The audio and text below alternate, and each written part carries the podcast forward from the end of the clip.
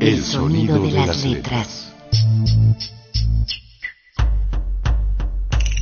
Al compás de Mauricio Carrera.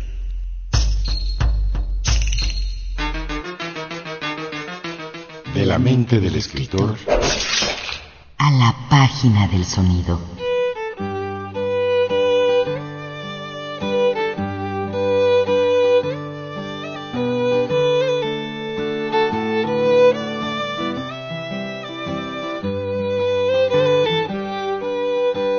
La guerra había sido dura con Gómez. Dura quiere decir una hija y una esposa muertas.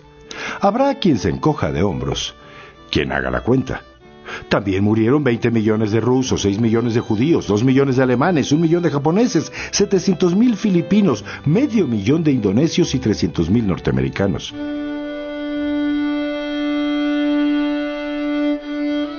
Pero esas cifras no aportaban consuelo. Gómez había perdido una esposa, una hija, y además en una guerra que no había sido la suya. Era por lo menos lo que él contaba. Había que escucharlo.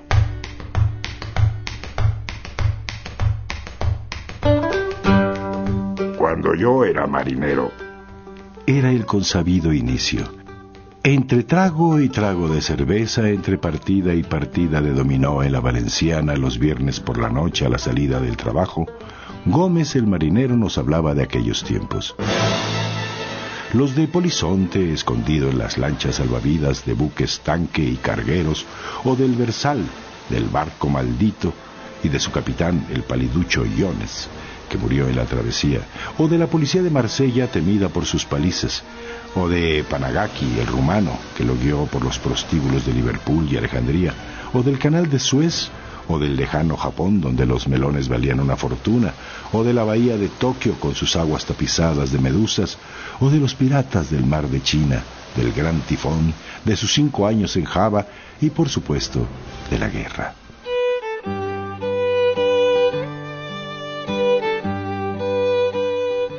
Una guerra en la que había perdido una esposa, también una hija.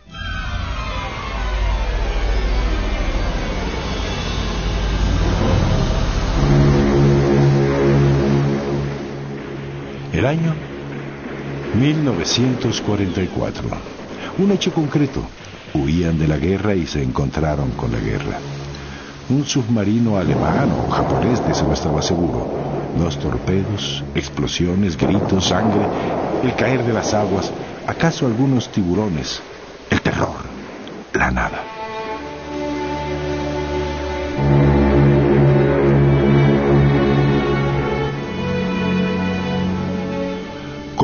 Que sobrevivió, contaba su tragedia con lágrimas en los ojos. La sorpresa del torpedo y la manera como la explosión le arrebató a su familia. Su odisea final, que era terrible para él, resultaba entretenida para nosotros. Perdido a mitad del océano, el cuerpo hecho añicos por la sal y el sol de los naufragios en los trópicos. Esa historia con la que nos desaburría, o aquella otra, parapetado en Sydney, en un nido de ametralladoras, o en el Cairo más tarde como contrabandista y por supuesto su regreso a México.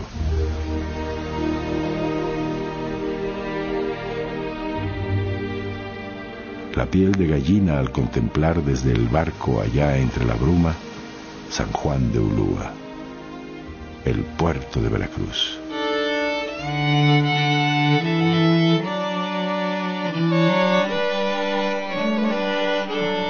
Gómez lo contaba acompañado de gruesos tragos de cerveza, como quien muestra cicatrices de bala o de machete. Australia, India, Egipto, Inglaterra, Estados Unidos. Seis años desde su rescate en ese bote a la deriva hasta su regreso a la capital, donde viudo y harto del mundo, dejó de ser Gómez el marinero para convertirse como nosotros en un oscuro oficinista.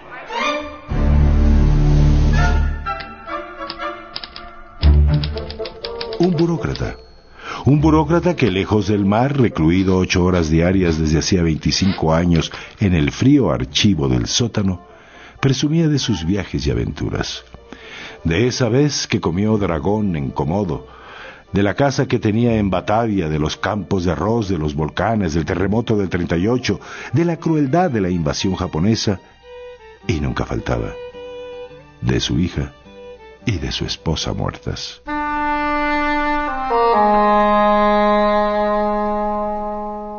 Una esposa que no era la que nosotros conocíamos, gorda, sucia, malhumorada, que llegaba a vender ropa, tortas y garnachas a la oficina, y una hija que tampoco era su entenado chucho, siempre mal hablado y lleno de barros, quien por órdenes de su madre se aparecía de madrugada para sacar al ya borracho y platicador Gómez de la cantina.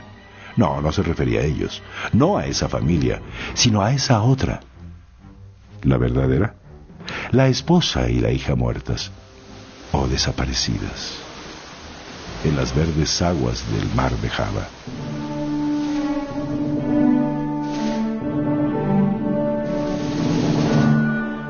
Había por supuesto quien le creía y otros, la mayoría, como yo, que pensábamos que todo era una gran mentira, porque Gómez, marinero, ay, por favor, tenía lo que Roldán, Armando o yo mismo de santo, o lo que el gordo corchado, aún con su cojera de pirata o de corsario.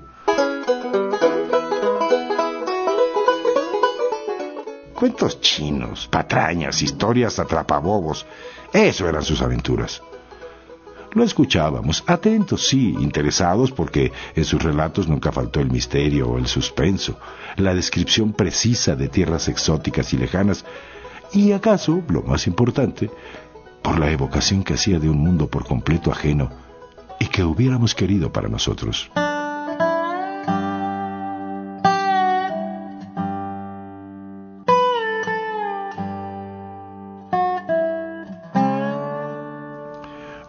Yo era marinero. Bastaba con que alguien lo alentara para que detrás de esa frase nos contara la historia del fantasma en el estrecho de Sunda o del barco que zozobró en la rada de Torres. Podíamos pasar así horas enteras, desde que llegábamos de la oficina hasta que se nos acababa el dinero para tortas o tragos, o hasta que de plano nos corrieran de la Valenciana. Lo que sucediera primero.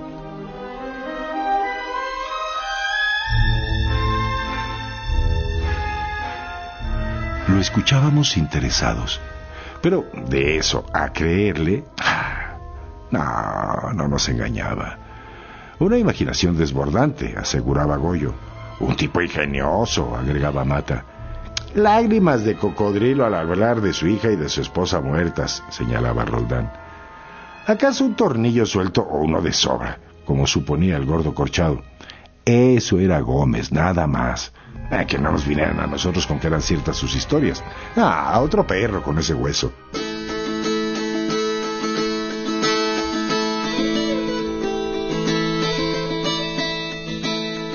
El fantasma en el estrecho de Sunda, el disque marinero, de ahí su apodo, Popeye el marino, como alguien comenzó a decirle, y como llegó a ser conocido en la oficina y entre los meseros y clientes de la cantina.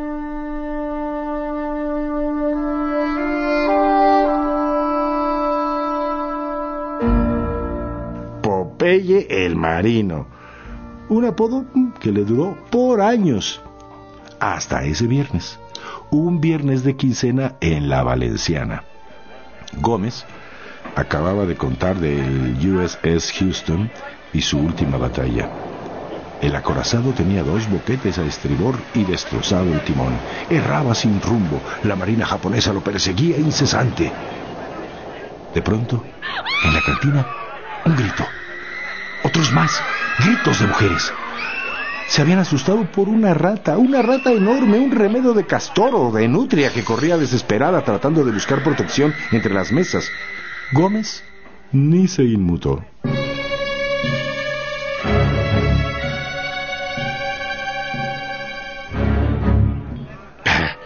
Por lo que se espantan, exclamó Gómez con sarcasmo.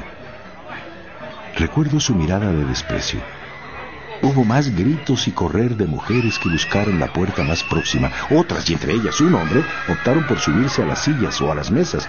Aquel temblaba y pataleaba de miedo. Aquella otra se puso a llorar. Y la de la esquina no dejaba de lanzar chillidos. Ah, la cantina es cosa de hombres, sentenció Gómez. ¡Eh! ¡Espantarse por una rata!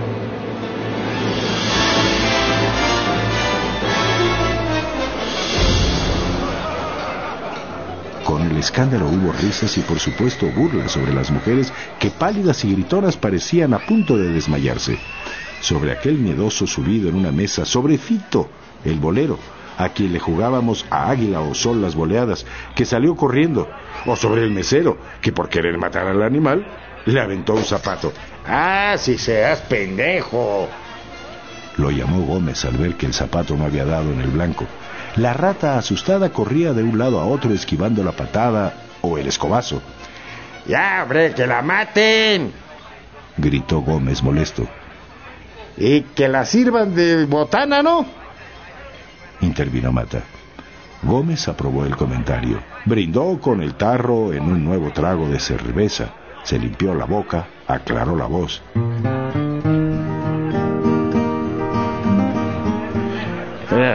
Cuando yo era marinero, exclamó Gómez y se hizo escuchar entre el alboroto. Otra de sus historias, esta, la de las ratas de batalla, ratas que eran una amenaza y un peligro. Habían llegado en los barcos holandeses el siglo pasado. Como no tenían enemigos naturales, se reprodujeron por millones. Transmitían la rabia, el tifo, acababan con las cosechas, se comían vivos a los animales, incluso a los elefantes.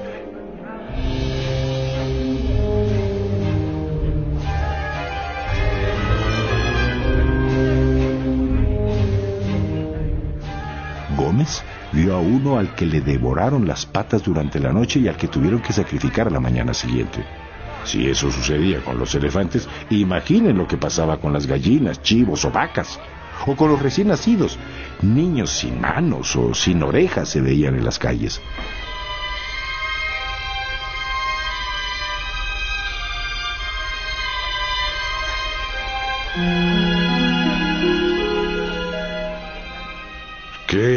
Había gatos?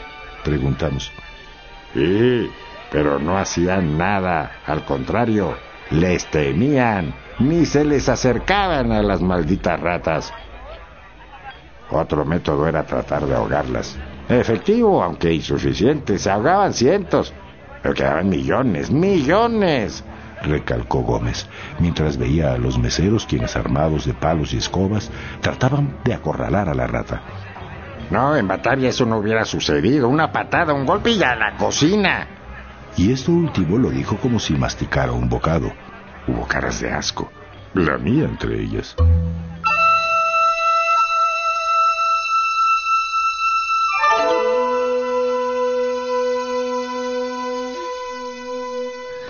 ¿Se las comen? preguntó Mata. Toditas, le respondió Gómez. Nada se desperdicia de la cabeza hasta la cola. ¿En serio? dijo Mata sorprendido. ¿Serio? aseveró Gómez. ¿Eran ellas o nosotros? Cada quien tenía su cuota. Una diaria por persona mínimo. A escobazos, a pedradas, con un cañón o una escopeta como fuera. Era una obligación. Hasta para casarse tenía uno que matarlas. Hasta para casarse. Repitió adolorido. Hizo una pausa que aprovechó para tomar cerveza y continuó. Si querías registrar a un niño, pagabas lo de trámite con rata. Si te divorciabas, lo mismo. 2.500 por quitarle a la vieja encima. Te salía barato. En los concursos de belleza ni se diga. Todo el mundo llegaba con costales y más costales de ratas. Ganaba no la más bonita, sino aquella cuyos simpatizantes cazaran el mayor número. Esos eran los votos.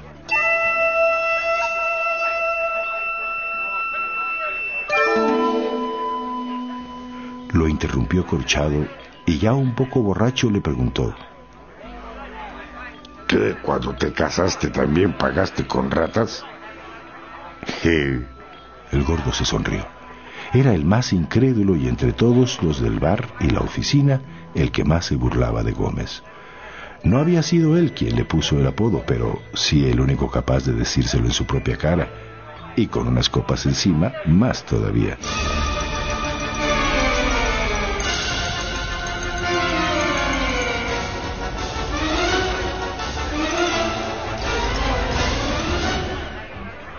Popeye, dinos, preguntó el gordo con la sonrisa en la boca. ¿Cuántas ratas mataste por casarte? No pudimos evitarlo. Mata, Roldán, Armando, Goyo, el callado de Sánchez, Zapata y yo mismo también nos reímos.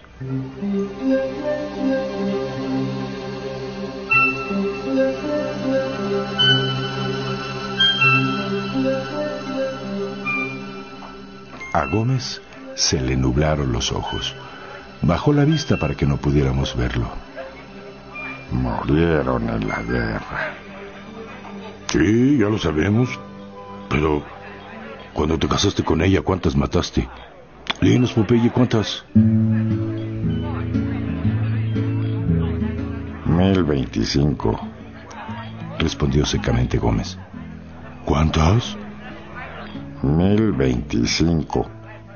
Repitió la voz de Gómez casi inaudible. ¿Mil veinticinco? ¿Mil veinticinco ratas por casarte? Repitió el gordo con escarnio. Y ahora sí, de plano, se carcajeó en su cara. no, hombre, otro de tus cuentos, Popeye. Le espetó entre risas. Mujer gritó. Su acompañante le hizo la broma de aventarle un trapo que ella confundió con la rata. ¡Vieja babosa! Se carcajeó Goyo. Así que mil veinticinco, continuó Corchado. Ya, bájale, pidió Armando. ¿Mil veinticinco ratas por casarte con ella? repetía el gordo. Gómez aprobó con la cabeza. ¿Y tú las mataste todas? ¿Tú solito? Quiso saber el gordo. Sí, sí, respondió secamente Gómez.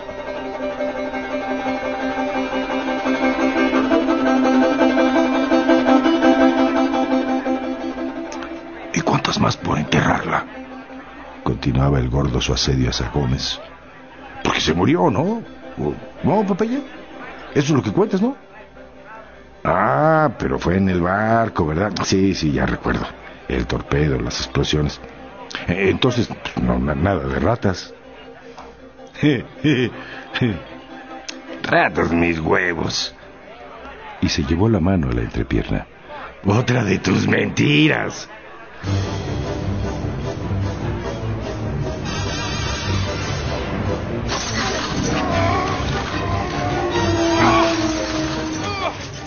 Gómez se abalanzó sobre él. ¡Singa tu madre! Le dijo y le estrelló su tarro de cerveza en la frente. El gordo cayó al piso. ¡Qué madrazo! dijo Goyo. Tanto él como Mata se agacharon a auxiliar al gordo, quien al parecer se quedó sin sentido. ¿Qué hiciste? dijo Roldán desaprobando lo ocurrido. Chingan a su madre todos, exclamó Gómez como respuesta y se dirigió hasta donde los meseros trataban aún infructuosamente de atrapar a la rata. Quítense piojos, ordenó terminante.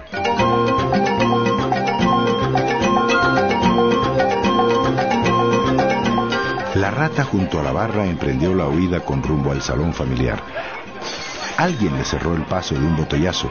Gómez la persiguió. Derribó sillas, mesas, por poco tira al que pataleaba de manera morzona y histérica. Empujó a un mesero, corrió de un lado a otro, se metió a la cocina, la interceptó a la entrada de los baños y finalmente la acorraló en una de las esquinas. Hasta aquí llegaste, damita, dijo Gómez, encarando al animal.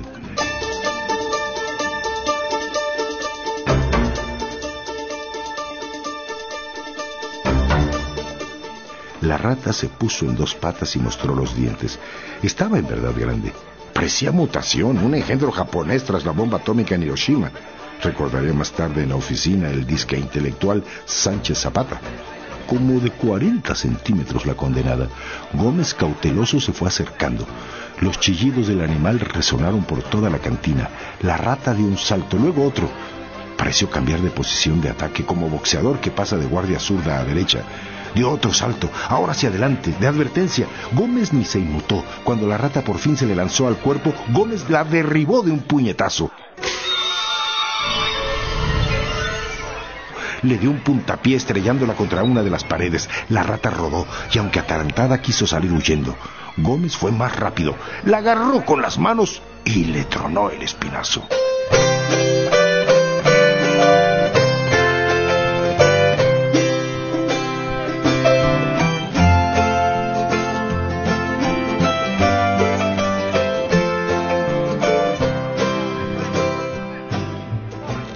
Mostró con orgullo. Se veía fatigado y sin embargo rejuvenecido. Estaba feliz, como si se le hubiera dado un aumento de sueldo. Caminó directo a nuestra mesa. De ser torero hubiera partido plaza. Un tipo con aspecto de funcionario menor gritó asustado. Gómez le hizo la maldad de fingir que le aventaba la rata. Era el mismo de la broma con el trapo.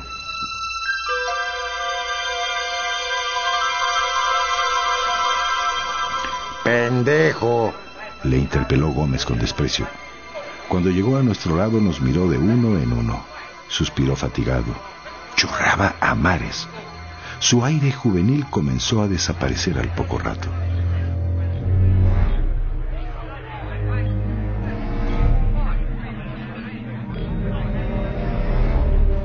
Contempló el desorden, las mesas tiradas, las mujeres todavía las sillas, botellas y vasos rotos, los cacahuates regados, un silencio curioso y pesado. Todo mundo pendiente de él y de la rata, la traía en las manos. Todo mundo, hasta el gordo, quien ayudado por Goyo había vuelto en sí. Estaba sentado en el piso recargado en la pata de una mesa. Un hilo de sangre corría desde su frente hasta el cuello de la camisa. Se sobaba el golpe. Dejó de hacerlo en cuanto se percató de la presencia de Gómez.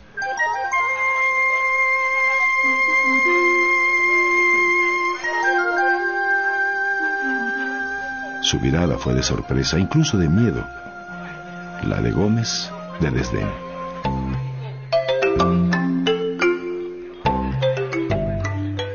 Mil veinticinco. Mil veinticinco ratas como esta dijo Gómez mirándole a los ojos para después aventarla al cuerpo del gordo. El gordo manoteó para deshacerse del animal. Cariasqueado, volteó a vernos en busca de explicaciones. Nadie le dio ninguna.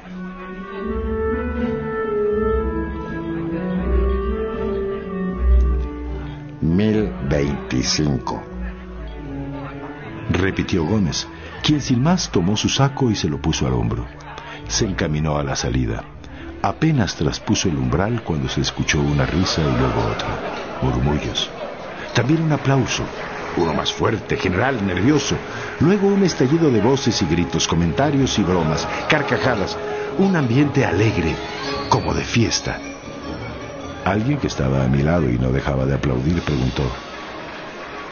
¿Quién es? ¿Lo conoces? Asentí. Es Ricardo Gómez, archivista de Iba a contestarle al desconocido, pero se me adelantó Mata. Es Gómez, el marinero. Popeye el marino, agregó Roldán. Popeye el de las ratas, dijo uno de los meseros. Popeye el de las ratas, repitió divertido el tipo a mi lado.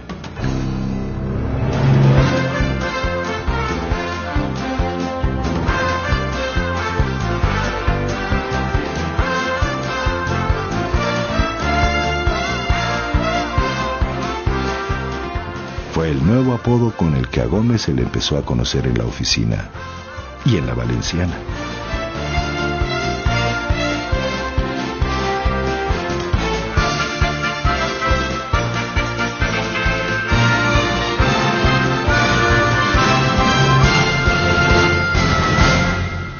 Hemos escuchado Popeye en la Valenciana, de Mauricio Carrera.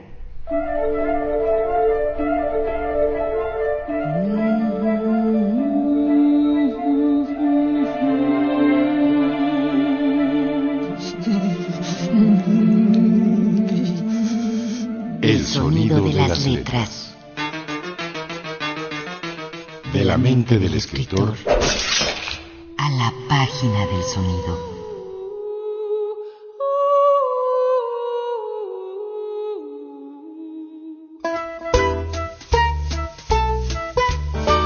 Participamos en este programa Antonio Fernández y Antonio Calderón.